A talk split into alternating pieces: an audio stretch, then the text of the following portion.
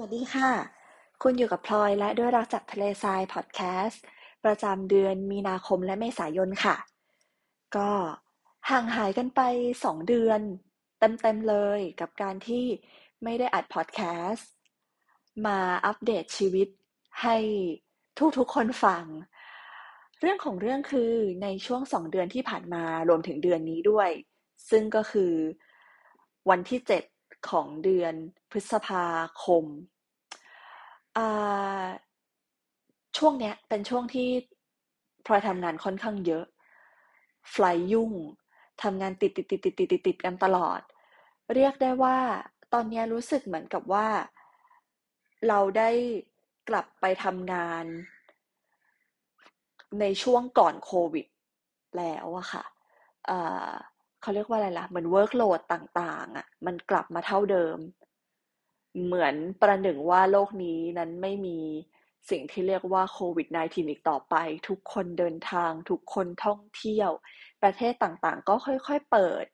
มากขึ้นเรื่อยๆ ค่อยๆ ทยอย ลดพวก restriction ต่างๆ แปลเป็นไทยคือข้อกำหนดเกี่ยวกับเรื่องการเดินทาง อย่างเช่นประเทศไทยก็เพิ่งประกาศกันไปเมื่อวันที่หนึ่งพฤษภาคมที่ผ่านมาว่าเราได้ยกเลิก Test and Go แล้วเรียบร้อย ถ้าเกิดว่านักท่องเที่ยวจะเข้ามาเที่ยวเมืองไทยเนี่ยก็ welcome have room have ตึ๊ดตึ๊ดใด ๆ ทุกคนสามารถมาเย่เฮปาร์ตี้กันในไทยได้เหมือนเดิม ซึ่งมันก็คล้ายๆกันกับในหลาย ๆ ประเทศ จริง ๆ ก็ไม่ใช่หลาย ๆ ค่ะ เกือบทุก ๆ ประเทศแล้ว ที่ทุกคนพร้อมใจบอกว่าช่างมันเถอะ พอแล้ว สิ่งที่เรียกว่า pandemic ควรจะจบสิ้นกันไปเสียที ก็น่าจะเหลือแต่จีนมั้งคะที่ยังคงมีการล็อกดาวน์มีข่าวออกมาให้เราเห็นบ่อยๆ เรื่อยๆ ทั้งที่ว่าเซี่ยงไฮ้อยู่ๆก็ประกาศล็อกดาวน์คนติดอยู่ในบ้านติดอยู่ในรถ หรือว่าจะล็อกดาวน์ปักกิ่ง คิดว่าตอนนี้เท่าที่เรารู้สึกนะคะ ก็คือ เหลือแค่จีนเองแหละมั้งที่ยังคงปิดประเทศ แล้วก็ซีเรียสเรื่องการที่คนจะเข้าออกนอกประเทศ นอกนั้นคือทุกคนเฮฮาร่าเริงเบิกบานมาก ๆ ที่สุดแล้ว ซึ่งก็ในแง่ดีก็คือ ค่ะ เรามีงานแล้วมีเงินมากขึ้น ทุกอย่างกลับเข้าสู่สภาวะปกติสำหรับเรานะ เรารู้สึกว่า เออ เนี่ยแหละ มันคือ workload ภาระหน้าที่การทำงานหรือว่าการไป layover ต่างๆ การได้ไฟล์มันกลับมาเหมือนเดิมก่อนที่จะมีโควิดแล้ว ยกตัวอย่างเช่นเดือนนี้ค่ะ พฤษภาคม เราไม่ได้มีวันหยุดติดกันสามวันเลย ปกติจะเป็นวันหยุดสองวัน เป็นไฟล์ห้าวัน แล้วก็หยุดสองวันเอาไฟล์หนึ่งไฟล์หยุดหนึ่งวันอย่างเงี้ย สลับสลับกันไปเรื่อยๆ ซึ่ง อย่างที่บอกข้อดีก็คือ มีงานเท่ากับมีเงิน ส่วนข้อที่เรางองแงแล้วกันไม่ได้เรียกว่าเป็นข้อเสียหรอกนะ ก็เป็นสิ่งที่เรางองแงก็คือ ตอนนี้ไม่ได้อยากเป็นคนรวยค่ะ อยากเป็นคนนอนพอ เพราะว่าเหนื่อยมากเหลือเกินกับการที่ต้องกระโดดข้ามไทม์โซนไปไปมามาซึ่ง สิ่งที่ส่งผลกระทบหลักๆสำหรับเราในการเริ่มกลับมาทำงาน เต็มสูบอย่างที่เคยทำคือหนึ่งเราไม่ชิน ชีวิตที่มันอยู่นิ่งๆมาสองปี นิดๆ กับการที่ตื่นเช้าขึ้นมากินข้าวตรงเวลากินข้าวเช้าข้าวกลางวันข้าวเย็น หรือบางทีก็รวบกินแค่มื้อเดียวแต่ว่าตรงเวลาได้นอนเยอะ ได้มีเวลาไปทำกิจกรรม นันทนาการต่างๆ ตามชอบ เช่น วาดรูประบายสีน้ำเนี่ยมานั่งอัดพอดแคสต์บ้าง หรือว่า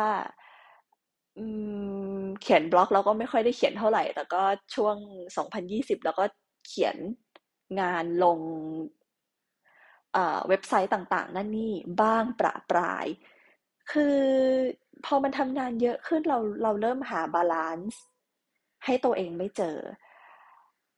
เราไม่ได้วาดรูป เท่าไหร่นัก อย่างที่เราอยากวาด ในช่วงเดือนมีนาคมค่ะ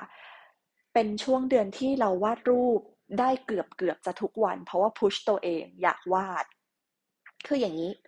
ในแอปพลิเคชัน Twitter เนี่ย มันมีสิ่งที่เรียกว่า community โผล่ดึงขึ้นมา แล้วทุกคนก็ อู้ สิ่งนี้เป็นสิ่งใหม่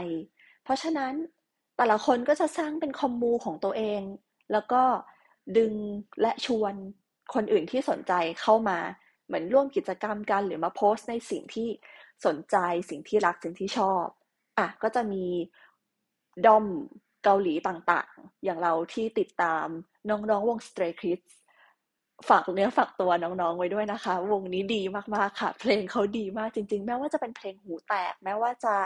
ฟังแล้วอาจจะเกิดอาการปวดหัวบ้างแต่ว่าดีมากค่ะลูกชายเราชื่อเฟลิกซ์นะคะ ฝากไว้ด้วยอะแล้วก็จะมี community ของนักวาด ซึ่งเราก็ไปกด join community หนึ่งที่ชื่อว่าอ่า A Flower a Day ค่ะ เป็นของคุณมัดเมฆ คือคุณมัดเนี่ยเขาเป็นนักวาดที่พลอยติดตามมานานมากๆอ่าเขาจะถนัดวาดรูปดอกมงดอกไม้ต่างๆ แล้วก็วาดตึก แบบว่าไม่เชิงเป็นลานสเคปแต่ก็วาดตึกอาคารบ้านเรือนและดอกไม้ แล้วเขาก็มีผลงานวาดภาพปกให้กับนิยายต่างๆ เยอะแยะมากมายก่ายกอง ซึ่งเราก็ติดตามเขามาเนิ่นนาน แล้วก็ได้ได้มีเขาเรียกว่าอะไรอะ่ะ ได้คุยกันบ้างประปรายในสมัยที่ Clubhouse มันยังบูม คือใน Clubhouse ก็จะมีชมรมนักวาด original ที่จะมีกิจกรรมมาวาดรูปด้วยกันทุกๆ เย็นวันศุกร์อะไรเงี้ยค่ะ ซึ่งตอนนั้นเราก็เริ่มวาดรูป ก็ก็แก๊กอะย้อนกลับไปในปี 2020อะนะ เราก็เข้าไปร่วมในคอมมูเนี้ย เหมือนกัน ก็เลยทำให้ได้คุยกับคุณมัดเมฆบ้าง ทีเนี้ยคลับเฮาส์มันก็กลายเป็นหนึ่งในอารยธรรมสูญหายแล้วกันก็มันก็น่าจะยังมีคนใช้อยู่แหละ แต่ว่ามันไม่ไฮป์สำหรับเราแล้ว แล้วเราก็เลิกใช้ไปเลย แล้วก็ลบแอปทิ้งด้วย เพราะว่าเออก็มีไว้ก็ลบเครื่องเพราะไม่ได้ใช้อะไรเงี้ย แต่เราก็ยังคงคีปอินทัชกับกับคุณมัดเมฆมาตลอดทีเนี้ย คุณมัดเมฆเขาก็ตั้งคอมมูขึ้นมาค่ะ A Flower a Day ที่เราบอกเนี่ยแหละ มานั่งวาดดอกไม้กันวันละดอก คือความตั้งใจของคุณมัดเมฆอะ่ะเขาอยากที่จะเหมือนแบบฝึกมือ วาด quick sketch อย่างน้อยเวลาสิบห้านาทีหนึ่งชั่วโมงตามแต่ที่แต่ละคนจะมีเวลา แต่อย่างน้อยให้ได้วาดทุกๆวัน ซึ่ง ก่อนหน้านี้ตอนช่วงต้นปีอะเราก็มีความตั้งใจหมายมาดมาก ๆ ว่าฉันจะวาดรูป อะไรก็ได้รอบตัวหนึ่งรูป ซึ่งถามว่าได้ทำไหมไม่ ความตั้งใจนั้น หายไปแล้วค่ะ เรียบร้อย ซึ่งกลายเป็นว่าคนที่นั่งวาดได้ทุกวันอะคือพี่แอนไอแอนที่ได้ไอเดียมาจากเรา แล้วพี่แอนก็นั่งวาดรูปของพี่แอนมาได้เนี่ยทุกวันทุกวันจนเราแบบโอ้โห ออริจินัลไอเดียเนี่ยเราไม่ได้วาดเลย พี่แอนเนี่ยทำได้ทุกวันเก่งจังอะไรเงี้ย เราก็เลยอะเอาว่าไหนๆคุณมัดเมฆก็ได้ตั้งคอมมูวาดรูปดอกไม้วันละดอก ตลอดเดือนมีนาคม เพราะฉะนั้นเราจะจอยคอมมูนิตี้นี้เราก็คอมมิตว่า ฉันจะนั่งวาดรูปดอกไม้ทุกวัน แน่นอนค่ะเราทำได้ เอ่อสามสัปดาห์ สัปดาห์ที่สามครึ่งและสี่เนี่ยทำไม่ได้แล้ว เพราะว่างานเยอะมาก แต่ก็ยังดีที่ได้นั่งวาดบ้าง แล้วก็เราไม่เคยเป็นคนวาดดอกไม้เลย เราวาดได้แต่ดอกไม้วาดทำแบบวาดรูปเป็นวงกลมที่เป็นเกสร แล้วก็เป็นกลีบดอกไม้หนึ่งสองสามสี่ห้าลากเส้นลงมาปุ๊บเป็นก้าน แล้วก็เป็นใบหนึ่งสองจบนั่นคือดอกไม้ของเรา ก็ไม่เคยมานั่งพิจารณาหรอกนะว่า ดอกไม้เนี่ยมันมีทั้งหมดกี่กลีบ ใบกลีบมันเป็นยังไงบ้าง พอได้มาลองวาดใน community นี้ขึ้นมาจริง ๆ เนี่ย ก็พบว่า เฮ้ย เรากลายเป็นคนที่สังเกตธรรมชาติมากขึ้น สมมุติเวลาเดินออกไปนอกบ้าน หรือไปตามเลเยอร์ต่างๆ เราจะสังเกตดอกไม้มากขึ้นกว่าเดิม ดูฟอร์มของรูปทรง ดูสี ดูว่ากลีบซ้อนกันยังไง ใบมีรูปทรงแบบไหน ถ้าเกิดว่าเราชอบดอกนี้เราก็จะถ่ายรูปไว้เพื่อที่จะว่า เออ วันหนึ่งว่างๆที่ไม่รู้ว่าวันไหน เดี๋ยวจะกลับมาวาดดอกเนี้ยแล้วกัน มันก็เลยทำให้เรามีความรื่นรม เล็กๆ เป็นโมเมนต์ที่แบบ อะ วันนี้เห็นดอกไม้สวยจัง ในแต่ละวัน ซึ่งดีมากค่ะ ไออารมณ์ความรู้สึกแบบเนี้ยดีมาก มากกว่าการที่เรามานั่งเคียนตีตัวเองว่าฉันจะต้องวาดดอกไม้ทุกวัน เออ ก็สำหรับความชุบชูใจในเดือนมีนาก็ประมาณนี้ พอข้ามาเมษาปุ๊บ กลายเป็นว่า ชีวิตไม่มีเวลาค่ะ เหมือนกระพริบตาปิ๊งเดียวอะ่ะ เฮ้ย เดือนที่สี่แล้วว่ะ แล้วเนี่ยเหมือนกระพริบตาอีกปิ๊งหนึ่งอะ่ะเอ้า เดือนที่ห้าแล้วว่ะ เดือนหน้าเดือนที่หกแล้วนะ อีกอีกนิดเดียวกระชั้นชิดมากเหลือเกินทำไมปีนี้มันผ่านไปเร็วจัง ซึ่งเราก็มานั่งคิดว่า อะอย่างที่เราบอกไปก่อนหน้านี้ว่า เราอยู่นิ่งๆ ใช้ชีวิตลุบๆช้าๆ slow life มาสองปี พอทุกอย่างอะ มันหมุนไปข้างหน้าด้วยความเร็วเท่าเดิมอย่างที่มันเคยเป็น เราก็เลยรู้สึกว่า ตอนนี้เราเหมือนเป็นลูกข่าง ที่หมุนแบบ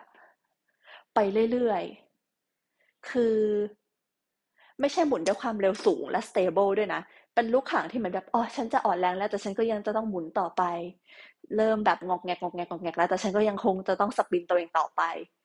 เพราะว่าฉันหยุดไม่ได้ ถ้าฉันหยุดฉันก็จะแอะอยู่กับที่ ซึ่งไม่ได้ ฉันต้องพยายามต่อไปจนกว่าแบบพลังงานที่มี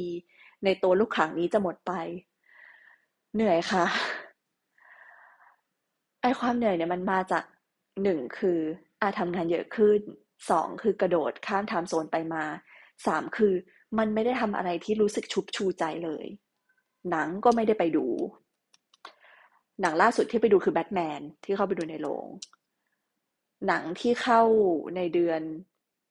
เมษาทั้งหมดไม่ได้ดู หมอแปลก ที่เพิ่งเข้าเมื่อ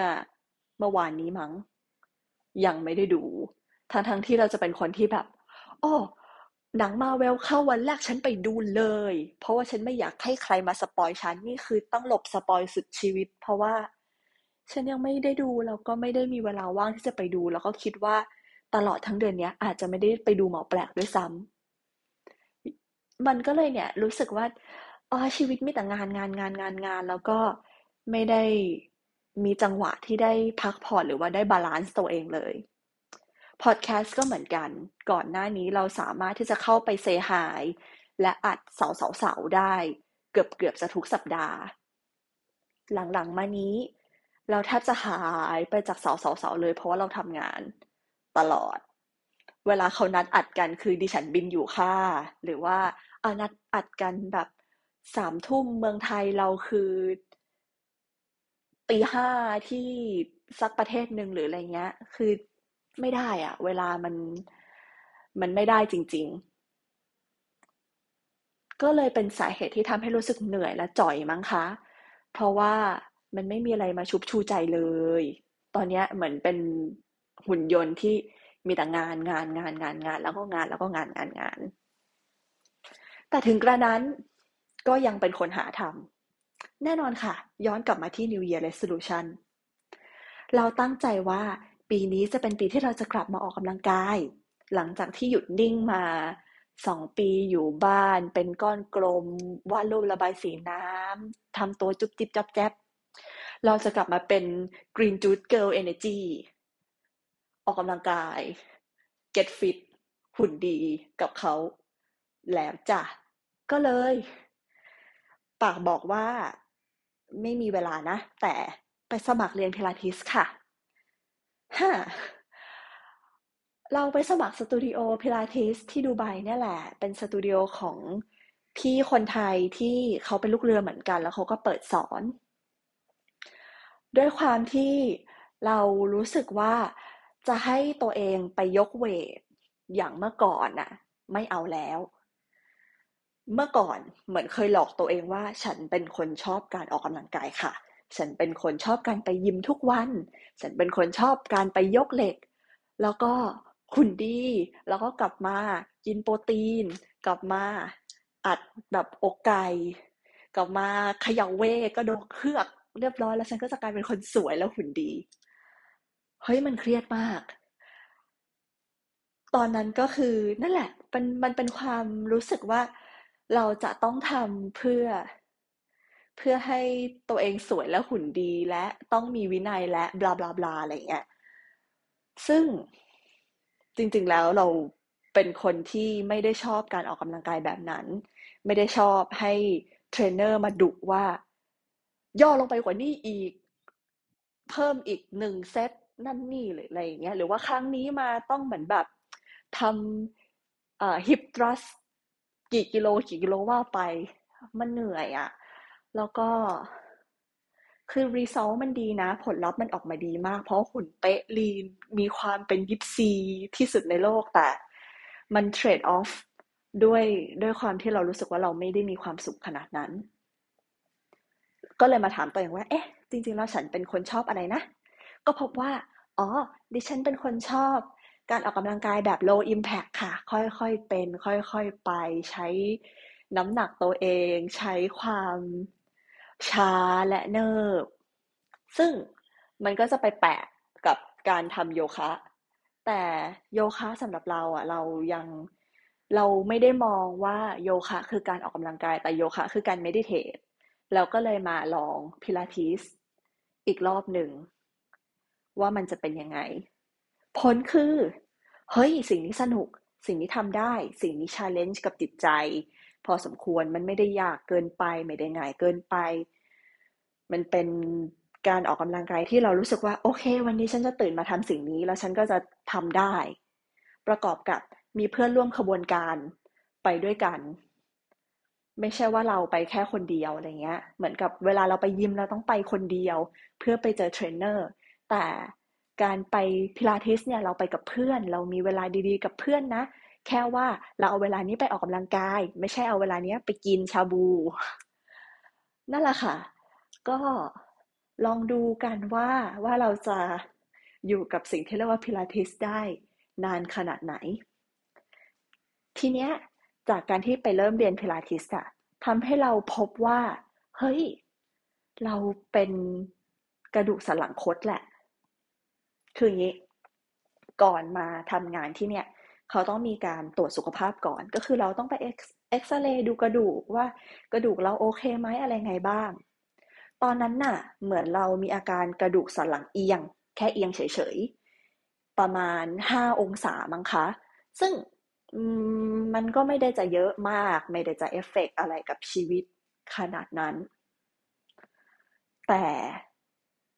ก็มีปัญหาเรื่องเกี่ยวกับ เราอะเป็นคนที่น้ำหนักตัวน้อย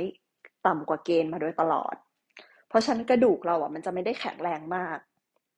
มีภาวะเหมือนจะเป็นกระดูกพรุน ในอนาคตต่อไปได้ ตอนนั้นคุณหมอก็แนะนำว่าเออก็ต้องออกกำลังกายต้อง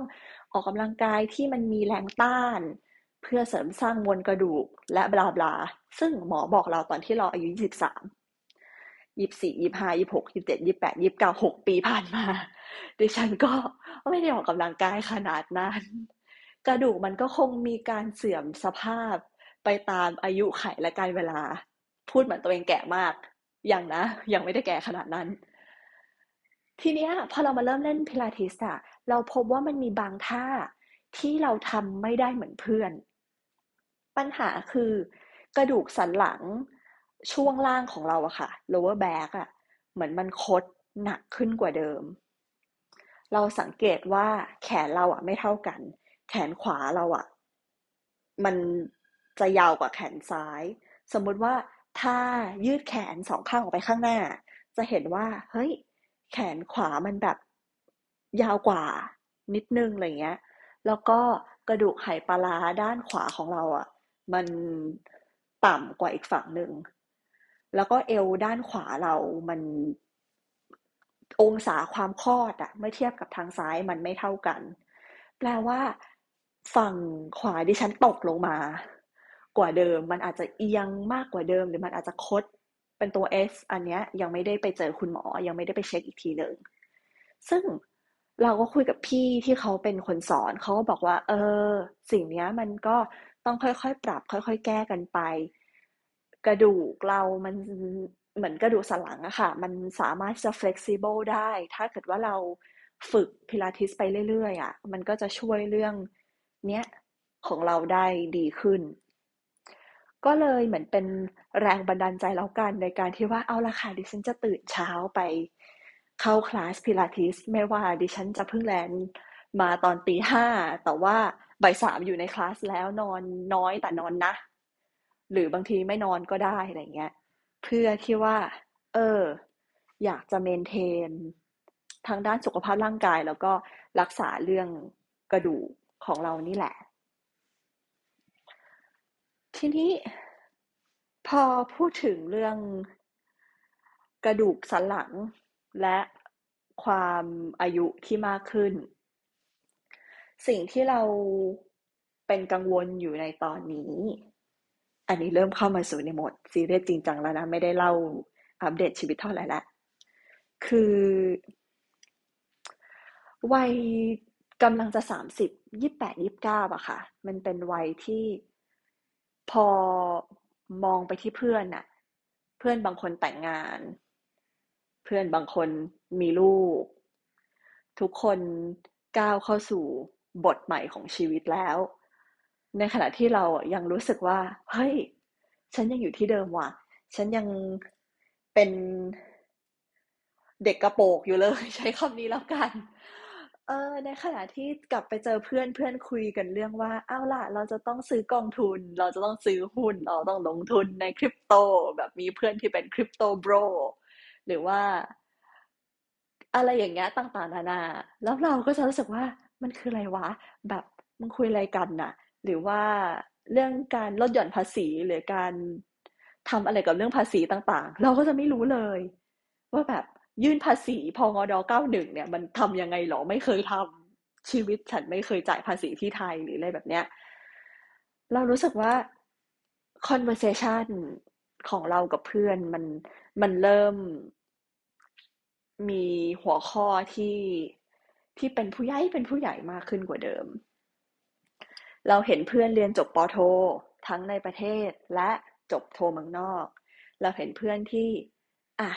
จบเน สอบตัวทนายได้ หรือได้รับการเลื่อนขั้นเป็น manager เป็น head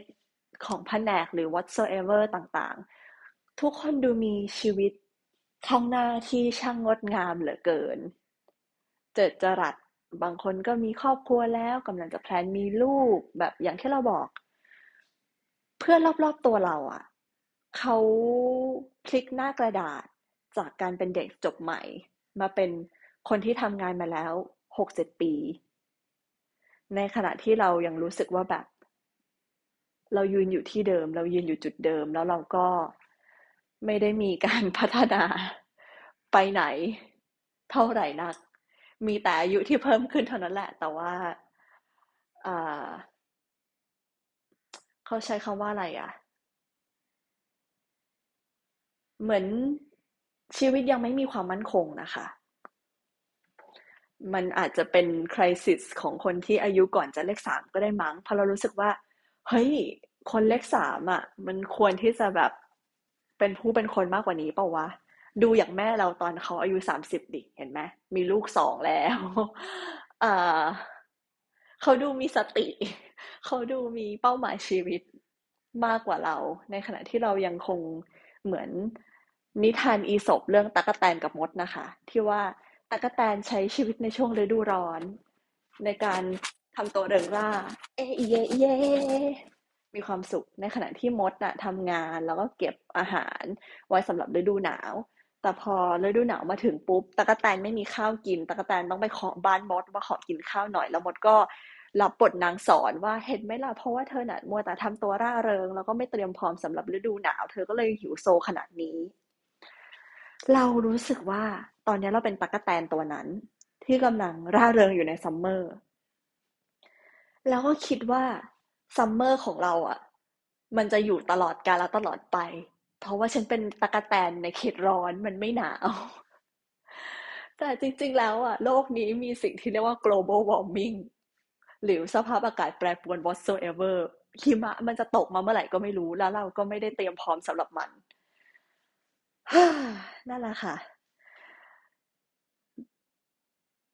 อันนี้แหละคือสิ่งที่อยู่ในใจในช่วงนี้ว่าไอชีวิตที่เราใช้อยู่ทุกวันนี้มันดีจริงหรือ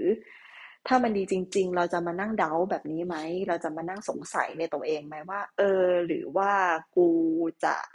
ทำอะไรอย่างอื่นในชีวิตดีนะ นั่นแหละ ถึงกระนั้น เราก็ถามตัวเองว่า ถ้าเกิดว่าเราไปใช้ชีวิตแบบคนอื่น หรือแบบที่เรามองว่ามันดี เราจะมีความสุขจริงๆไหมก็บอกเลยว่าไม่ เราก็ยังรู้สึกว่าการเป็นตะกแตนในเขตร้อนของฉันนั้นมันช่างฮูราฮูราเหลือเกิน ฉันไม่จำเป็นจะต้องทำงานหนัก เป็นมดงานก็ได้ ก็ฤดูหนาวมันเป็นเรื่องของอนาคตก็ให้ตัวเราในอนาคตเป็นคนดิวไปละกันบายนั่นแหละค่ะ เมื่อคิดได้ดังนี้ก็เลยจะไปเที่ยว มูฟเรื่องเล่าเร็วมากเลยอะอะ มาก้าวเข้าสู่เรื่องเที่ยว หมดแล้วนะ ความซีเรียสขึงขังจริงจัง ในวัยก่อนอายุเลขสาม ที่รู้สึกว่าแบบ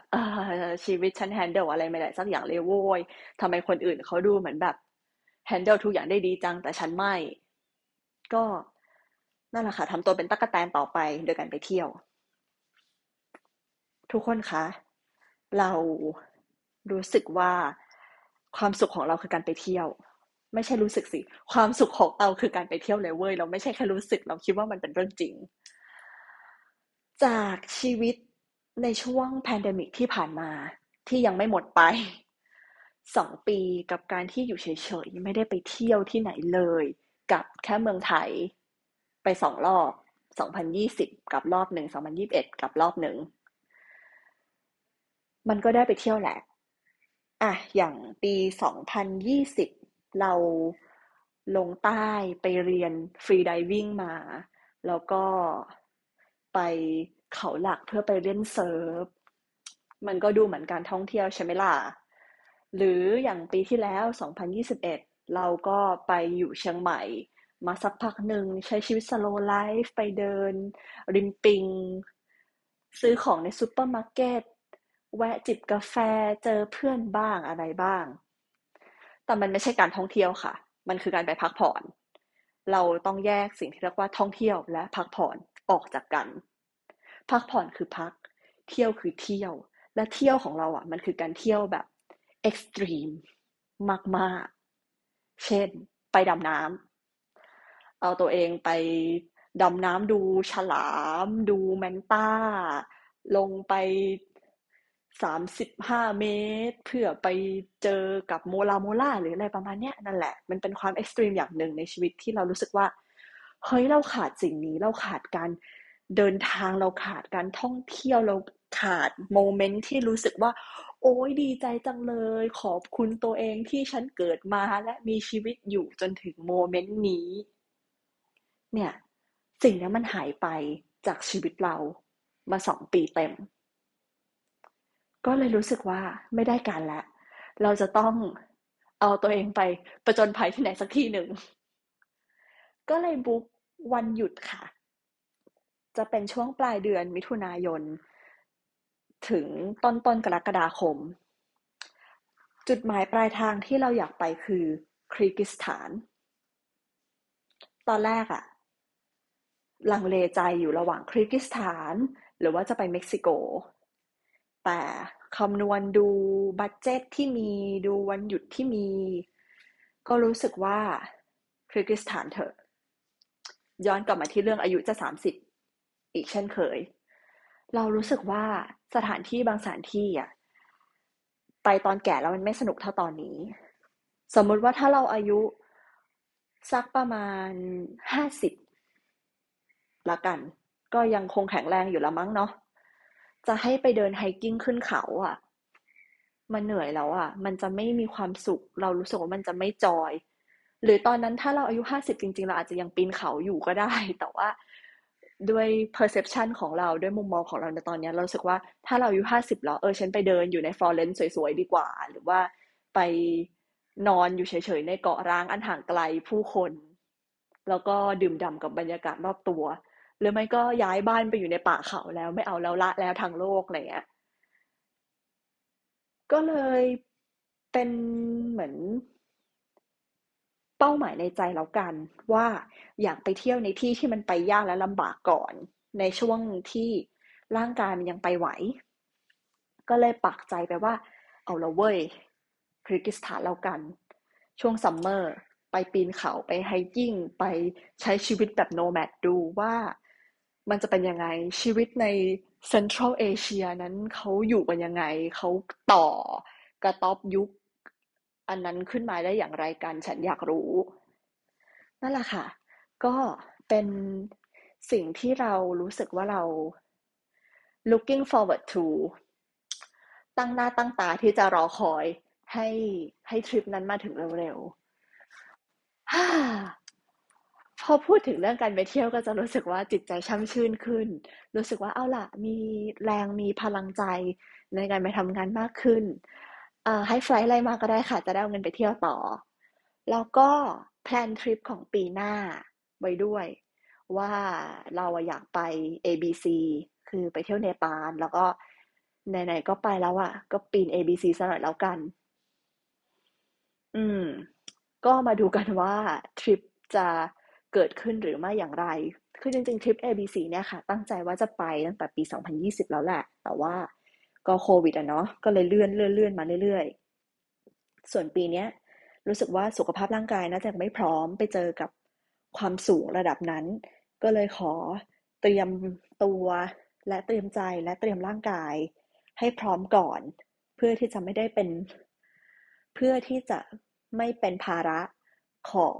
ลูกหาบและเพื่อนร่วมทีม แล้วก็คิดว่าอันนี้คือ 2023 ใช่ไหม2024 เนี่ยเราอยากไปแคชเมียร์หรือไม่ก็ไปแบบเล่นั่นนี่อะไรเงี้ยค่ะ ก็อยู่ในแถบๆนี้แหละ อยากไปให้มันจบๆอะเหมือนขีดค่า สิ่งที่รู้สึกว่าเอาละเว้ยเกิดมาหนึ่งชีวิตกูต้องได้ทำไปทีละอย่างสองอย่างฮ่าก็ ก็นั่นแหละค่ะการเป็นตั๊กแตนที่เที่ยวไปเรื่อยๆมันก็มีความสุขของมันนะ มันก็ดีแหละ อืม อย่าไปเปรียบเทียบสวนหน้าบ้านตัวเองกับสวนหน้าบ้านคนอื่นเลย เพราะว่าสวนหน้าบ้านของคนอื่นนั้นมันจะมีหญ้าที่เขียวกว่า และดอกไม้ที่ปุกปิกกว่าเราเสมอ เฮ hey. และจริงๆ จะตัดจบเลยก็ได้นะ แต่ว่า รู้สึกติดลมอยากคุยต่อ จริงๆก็สิ่งที่อยากจะอัปเดตก็มีประมาณเท่านี้ละค่ะ แต่ว่าพอดูนาฬิกาแล้วก็รู้สึกว่า อ้าวผ่านไปแค่สามสิบสามนาทีเอง ปกติมีเรื่องมาฝอยเล่าให้ฟังตั้งชั่วโมงหนึ่งก็เล่าต่อนิดนึงละกัน ตอนนี้เราอยู่ที่ศรีลังกาค่ะอะถ้าเกิดว่าใครอ่านข่าวศรีลังกาเนี่ยเขามีการประท้วงผู้นำ ก็คือประธานาธิบดีกับนายกรัฐมนตรีอยู่ในขณะนี้ เหตุการณ์มันเริ่มตั้งแต่ช่วงประมาณเดือน เมษายนที่ประชาชนออกมาประท้วงหน้าที่พักของประธานาธิบดี แล้วก็มีการใช้กำลังในการปราบปรามผู้ชุมนุม เหมือนในไทยเลย คนก็ไปยืนประท้วงกันเฉยๆนั่นแหละ ไม่ได้มีความรุนแรงไม่ได้มีอะไรเลยตำรวจมาถึงปุ๊บก็คือยิงแบบ water cannon ยิงน้ำนั่นนี่เพื่อสลายการชุมนุม เราก็เลยไปคุยกับลูกเรือศรีลังกา ที่อยู่บนไฟเราว่า เออ เหตุการณ์มันเป็นอะไรยังไงไหน เล่าซิว่าจริงๆแล้วอะสาเหตุของการประท้วงมันคืออะไรกันแน่ ซึ่งเขาก็เล่าให้ฟังว่ารัฐบาล ปัจจุบันเนี่ยค่ะ ที่เป็นนายกรัฐมนตรีแล้วก็ประธานาธิบดีคนนี้เขาเพิ่งชนะการเลือกตั้งในปี 2019 นโยบายก็คือเอาใจทุกคนแหละว่า ลดภาษีลงไม่มีนำเข้าบลาบลาต่างๆ นานา ความพีคคือตัวประธานาธิบดีกับนายกรัฐมนตรีอะเป็นพี่น้องกัน ก็คือกันกับ รัฐสภาเครือญาติของเราเนี่ยแหละมึงเป็นญาติกันหัวกันหรืออะไรนั่นนี่ว่าไป ทีเนี้ยพอมันมีโควิดขึ้นมา ประชาชนก็รู้สึกว่ารัฐบาลเนี้ยบริหารงานผิดพลาดอ่าเหมือนพลังงานในประเทศไม่เพียงพอ ไม่มีแก๊ส ไม่มีไฟฟ้าอ่าส่งผลกระทบกันทุกหย่อมย่า อุ ที่อุคือเราหันไปมองต้น ต้นมะพร้าวค่ะ ต้นมะพร้าวที่อยู่ตรงหน้าต่างเรา เราก็พบว่ามีคุณลุงคนหนึ่งปีนขึ้นไป ตัดมะพร้าวอยู่ นั่นแหละ เออ ด้วยด้วยความที่เขาบริหารประเทศผิดพลาดล้มเหลวในช่วง pandemic ที่ผ่านมาทำให้ประชาชนไม่พอใจประกอบกับ มันมีปัญหาเรื่องทุนจีนเข้ามาในประเทศมากเกิน เหมือนให้สิทธิ์ชาวต่างชาติมากขึ้น ไม่ใช่คนศรีลังกาเองหรืออะไรเงี้ยก็คล้ายๆบ้านเราแหละเราว่า ก็เลยทำให้ประชาชนลุกขึ้นมาประท้วงกัน ซึ่งก็มีการสลายการชุมนุมกันไปในเดือนเมษายน แต่ทีเนี้ยประชาชนในศรีลังกาเขาก็สู้ไม่ถอยค่ะ ตอนนี้ทั้ง ภาครัฐและภาคเอกชนน่ะ ทุกคนไม่ไปทำงาน ทุกคนอยู่บ้าน เพราะเป็นการประท้วง ประท้วงโดยการที่ให้ระบบทั้งหมดอะแม่งล่มสลายซะ ให้อีประธานาธิบดีกับนายกรัฐมนตรีลาออก ซึ่งคณะรัฐมนตรีเกือบทั้งหมดอะลาออก ยกทีมแล้วอะยกเว้นสองคนนี้ที่ยังคงแบบครองอำนาจอยู่ ลูกเรือที่เป็นเพื่อนร่วมงานเราเขาบอกว่าก็เนี่ยแหละ ก็ไม่มีใครไปทำงาน ก็ให้ทุกอย่างมันล่มสลายไป แบบที่เราสังเกตเห็นในสนามบินก็คือสนามบินไม่เปิดแอร์แล้วก็มีพนักงาน ไม่ใช่พนักงานเหมือนเป็นเจ้าหน้าที่อะค่ะ มาเปิดเคาน์เตอร์น้อยมาก คือเมื่อก่อนนะเคาน์เตอร์จะแบบเต็มเลย แบบคนเข้าคนออกเยอะอะไรเงี้ยตอนนี้ก็คือเหมือนมีแค่ประมาณสี่เคาน์เตอร์ เท่านั้นที่เป็น คุณเจ้าหน้าที่ที่เขาจะต้องมาทำงานจริง ๆ เพื่อให้สนามบินนี้มันยังคงใช้งานได้ หรืออะไรแบบเนี้ย แต่ว่าเหมือนหน่วยงานรัฐและเอกชนอื่นๆน่ะ ที่อยู่ในโคลัมโบเองอะไรเงี้ย ก็คือเหมือนทุกคนชัดดาวกันไปหมดเลย ก็เขาก็สู้กันสุดใจจริง ๆ ค่ะ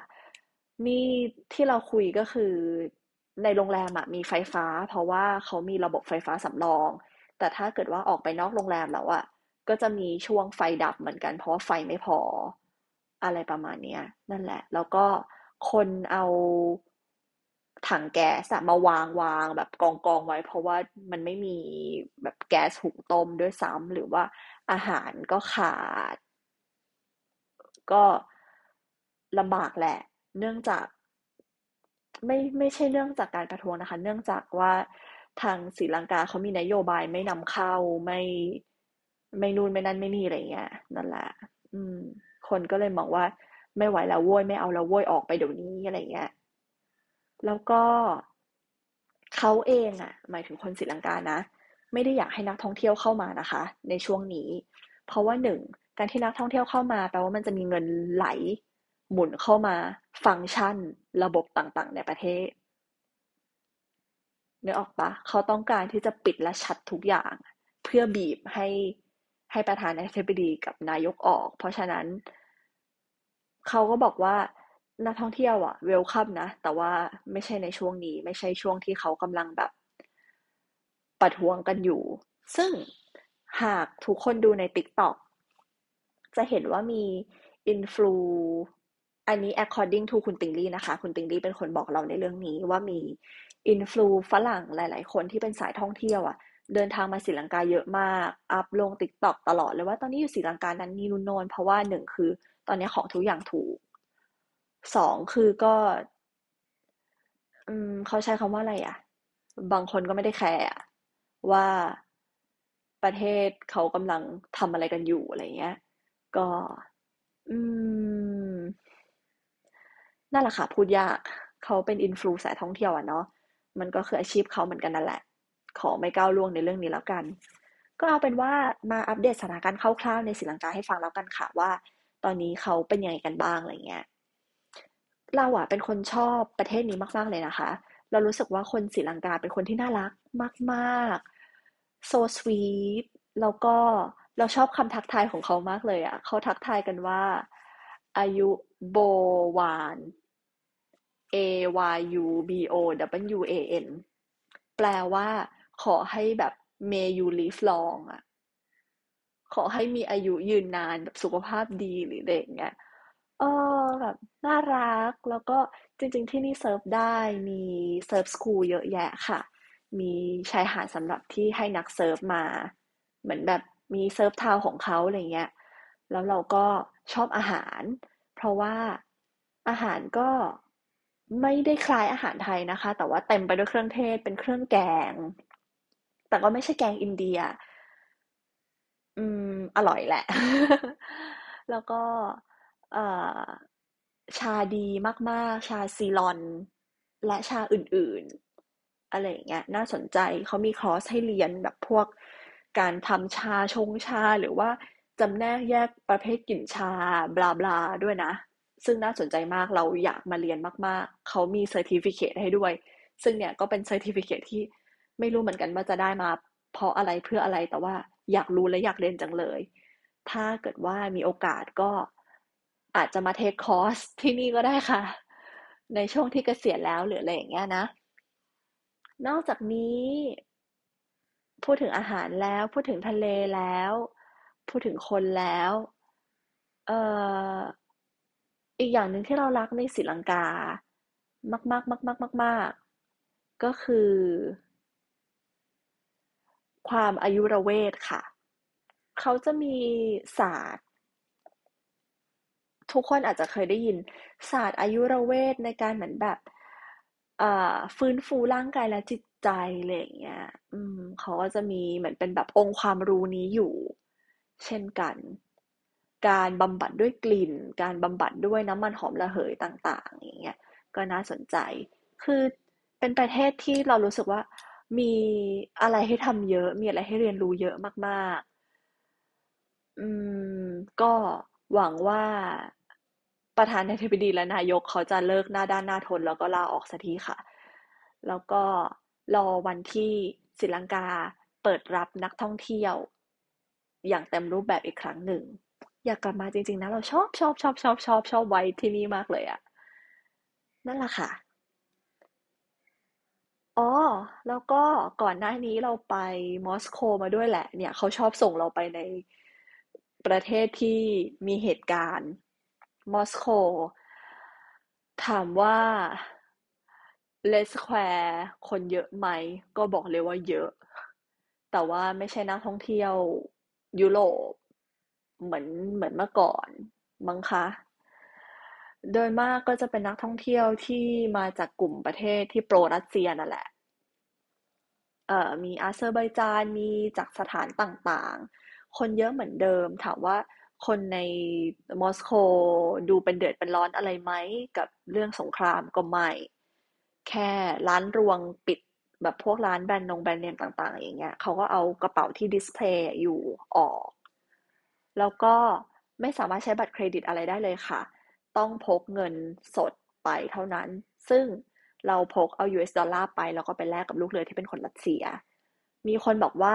ถ้าจะไปตอนนี้เอาหยวนไปก็ดี เพราะว่าหยวนนั้นแลกได้ง่าย อืม